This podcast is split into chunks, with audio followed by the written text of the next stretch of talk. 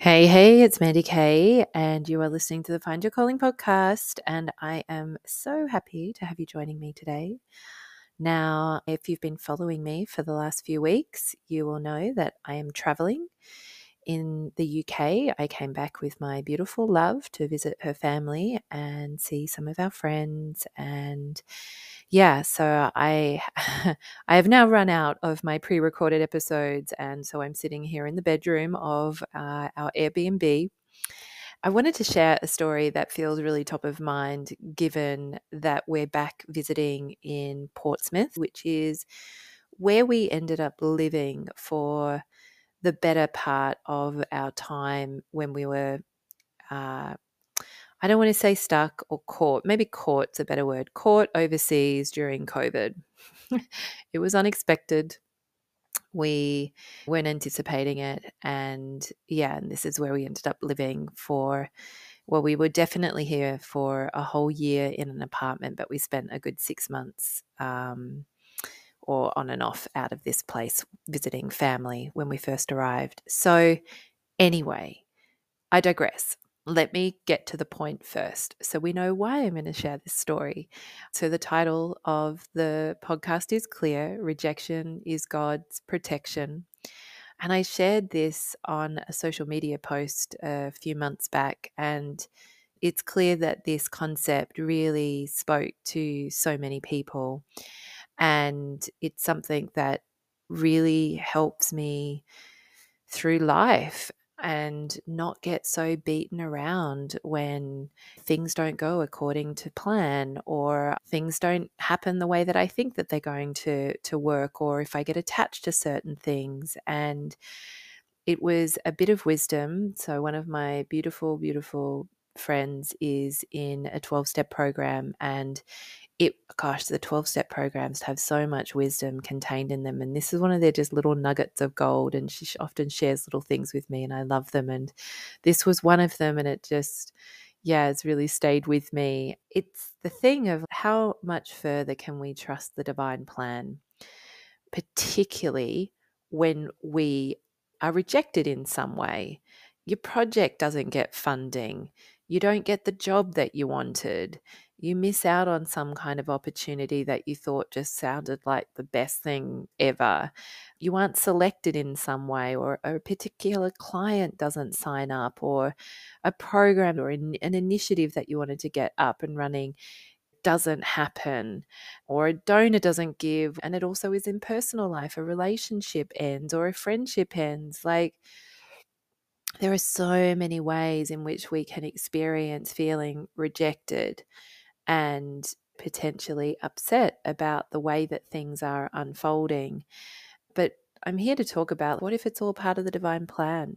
What if it's just another way for you to develop trust that actually things are always working out in your favor? Nothing's happening to you, it's happening for you. And that if you haven't gotten something that you really had your heart set on, that it's actually paving the way towards something that is deeply meant for you. And the story I have to share is about when we were back here during the COVID times. And it's top of mind because now I'm back here in the same place that we were, and it just feels so familiar. And time is such a funny thing. It feels like no time has passed. It's just the most bizarre thing. But anyway, so the story I'm going to share is not directly related to career, but it's related to life. And as you often hear on the podcast, we get called in many different ways in our lives. It's not just what we do for work. Okay, the story goes. when we were here in England during COVID times, we of course first landed early in the COVID pandemic. Like I think it was May 2020 that we got here. And of course, we landed in Portsmouth. This is where my love's family is from and we bunkered down with her mum and her partner and stayed there until pretty much until lockdown the first lockdown was lifted which was july. And hannah my love was very clear. She was like we are not staying in portsmouth. Like she had left this town i think as soon as she could out of school and was n- not wanting to stay around and be here. She was, of course, loving being near her family. But as far as living anywhere in the UK, she was like, I don't want to be in Portsmouth. Like, let's get out of here. And I'm like, I'm up for any adventure and I have no attachment. So I'm like, of course, let's go. And we were just going to see where we were going to be guided to live. Now, at that point, we were clear that it was very difficult to get back to Australia. Hannah wouldn't be able to get back with me. So we were just going to bunker down into the UK until what time it would be seem reasonable that we'd be able to get back to Australia. And we happened upon this tiny little town called Lewes. And it's so freaking cute. Like, think cobblestone streets and the old sort of 15th century buildings with the white and the black timber and like super cute this little canal that ran through it and when we found Lewes, we were just like, oh my God, it's so cute. And it was surrounded by beautiful fields, and it also had a bit of an alternative community there. And we were just like, this is perfect. Why don't we see if this is where we're meant to be? And Hannah was needing to get some work. If you've listened to episode two, you would have heard my story where I was working remotely for a disability dance company. So I was free to be anywhere. But Hannah needed to get some work. And we thought, well, let's see if you get some work, then we'll take that as a sign that this is where we're meant to be. And she got a job straight away in a coffee shop. And we were just like, well, this is where we're meant to be. And then we started looking for apartments to rent. And the fortunate thing, even though I was in the UK on a visitor visa, there is jurisdiction in the UK that even Australians on visitor visas can actually rent a place here. And we were like, perfect, that's so great. And we found this gorgeous apartment. It was so beautiful and it was uh, elevated slightly and it had these big double windows just overlooking the fields in the far off distance. It was just the most glorious view. And we had pictured ourselves so clearly there. We were like, oh, we could get a little trestle table and we could both sit there and be drinking our cuppers and doing our little worky work on our computers. And like we fully envisioned ourselves in this apartment. And the only thing that was a little bit sticky was that they were wanting a 12 month lease. And we were like, whoa, that's a really big commitment. Obviously, hindsight's really funny because it was like, yeah, it was over a year from that point that until we were able to get back into Australia. But remembering early pandemic days, we all sort of thought that it's not going to be long until everything's opened up again and the world goes back to normal. And so we did kind of go, wow, that's a bit of a leap of faith. But we were just, we were so enamored by this town and this place. And we were like, let's just do it. Let's just stay here for the year. And so we put the application together and we put it in, and the person who had showed us felt really optimistic for us. And yeah, and we were really just seeing ourselves there, and we were just like, this has got to be it. Like all the signs are pointing towards this happening. And you can see where this story is potentially going, given the name of the title of this freaking podcast episode.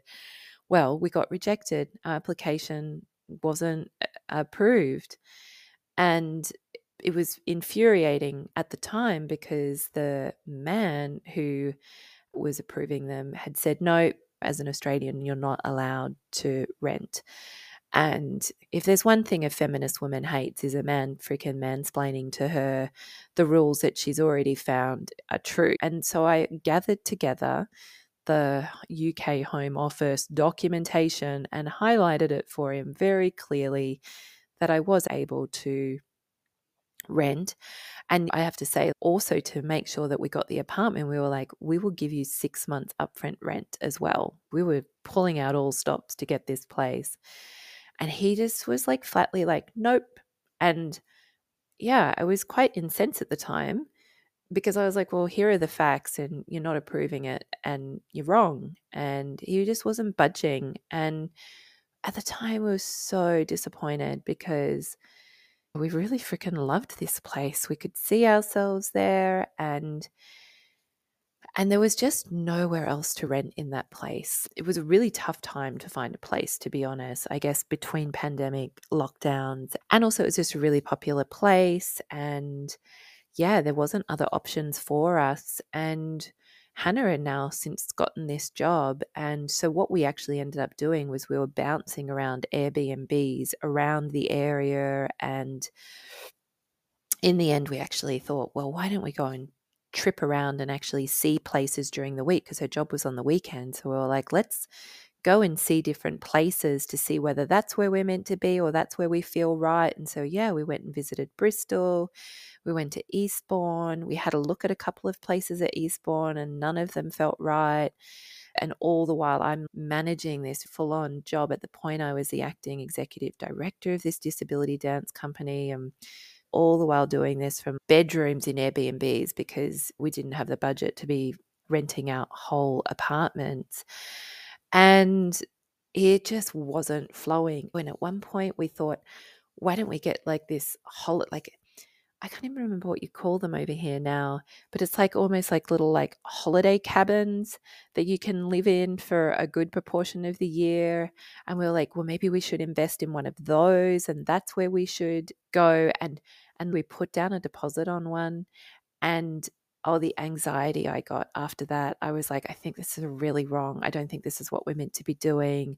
So we pulled out of that. Oh, and that's right. Another option we had was we were going to maybe we'll get a camper van. And so we found this camper van that we wanted. And we were like, okay, this is what we're going to do. And we're going to just love living in a camper van and this is the perfect solution and and then we put this deposit down on this camper van and then when we got this mechanic to look over it he was like i can't even believe they're selling it. It's totally rusted. You cannot buy this. And the laws in the uk is that once you put a deposit down you're meant to buy it like you or you're going to lose your deposit. And anyway, we enlisted the angels' support on that one and we managed to get our deposit back. But I mean, I am used to a life of flow. Things happen relatively smoothly for me in life. And this was four months of just nothing fucking working. I mean, and it was stressful. And I have to give it to both of us. We learned a lot about being in relationship with each other, going through that really tricky time of no stable place, me managing a big job, and just the instability of it all. And we learned so much about how we both navigate that kind of stuff. We're so much better at navigating challenges together because we went through that process together. But boy, oh my God, it was a really tough four months. And and then coupled with the fact that we didn't really know what was happening with the pandemic and there was all this there was the looming risk again of another lockdown and by this point, it was around October, and we could see winter descending. And we were like, we can't do this during winter. We need to have a stable place that we can just bunker down. It's you, you just know in yourself you've got to hibernate, you've got to have a base. And my heart goes out to the people who don't have a home, particularly during winter. It's a human right to be able to have access to, to safe and warm housing. And yeah, we were very privileged, obviously, that we could continue to pay for places to live. And yeah, but when we saw the fact that another lockdown was potentially on the cards in the UK and that winter was coming, we're like, we've got to find somewhere. And Hannah felt that pull back to wanting to be closer to her mum. So we are like, why don't we go and look in Portsmouth? Like, let's just have a look. And at that point, I actually had to go and do a visa run. And that's a whole nother story. But the but the short end of that little part of the story is that I was so fortunate. I went to Germany to visit a friend just for a couple of days to reset my visa. And I got out of Germany the day that they started quarantining visitors. So I just got in and out then. So fortunate. And anyway, I was also studying at the time. That's right. So I'm also trying to complete my postgraduate studies in nonprofit management and philanthropy. And I went to stay with a girlfriend who has a house. and I was staying there because it was near the airport. And I was going to do my exams from there and then, you know, do this visa run. And Hannah went to Portsmouth to visit her mum and to look at places. And we just thought, look, if you look at some places and if you find a place, then we'll know that that's what's meant to happen. And I mean, within the first week, she found a place. And this place was, oh, the best place. We both loved it so much. It was right on the seafront for an Aussie in England it was the best place I could possibly be in winter because it was south facing. And so the lounge room would get all this glorious sunshine, and the apartment would warm up so much we could lie down on the lounge room floor in t shirts and just feel so warm. And we got to look out over a park and the harbour. And this hit off everything that was on our desirable list other than the price. It was just slightly above the budget that we wanted to pay, but we were by that point we were like, whatever, just lock it in. But the point was, we ended up living in that apartment for a year. Hannah ended up having this incredible healing experience being near her family and near her mum, and her dad had died the anniversary of his death is seven years yesterday. And it was a really big thing to be back in her hometown since she'd really grown up here. And in hindsight, we could see that we were always meant to live in Portsmouth. That was what the divine plan was. There was a bigger plan playing out, and we were just off on our own merry way. going, nope, that's not what we want to do. And we just kept getting block after block after block until we could sense intuitively, hey, maybe this is where we're meant to be, and maybe this is where we should look at. And it flowed instantly. And it flowed in just the most miraculous, beautiful way. We ended up just living so close to her mom and then they did have a lockdown. It was the longest like stint. I think the stint was five months of lockdown, but we had a home and we were still allowed to go out and exercise. And I think for a while it was just one on one meetups. And so, yeah, Hannah got to meet up with her mum regularly. And it was this precious, precious time. And it's all coming back to me because now I'm back in Portsmouth and we're staying not that far from that beautiful apartment. And it just reminded me, like, wow there is a plan. And when we butt up against things not working out the way we want them to, things aren't necessarily going wrong. And it's like, can you trust that actually things are going right for you, even in the face of when you are deeply disappointed that something hasn't happened the way that you really wanted it to? And once again, how deeply can you trust the divine knows it, it has the greater plan and you are being guided and perhaps that rejection is the exact thing that you need in order to be redirected towards what it is that's really calling you and what is on your path. And I just can't tell you how much comfort it gives me. It really does help me stay less attached to outcomes now. I think that experience in itself was just so liberating for me. It was so liberating because it was so fucking challenging and it was just not going right. But then to have the benefit of hindsight where everything worked out and it was just a matter of we were just barking up the wrong tree. We just weren't meant to be doing all those other things that we had planned. And once we were on the right path, and it all just fell into place. And yeah, and it really helps me process any disappointment and keeps me open to what's meant for me and so that's the message for you today. It is a reminder that your soul and the universe knows what's best for you and it's always guiding you to your highest good. And so if things don't work out the way that you think they do or you're rejected in some way, what is it opening you up for that's meant for you?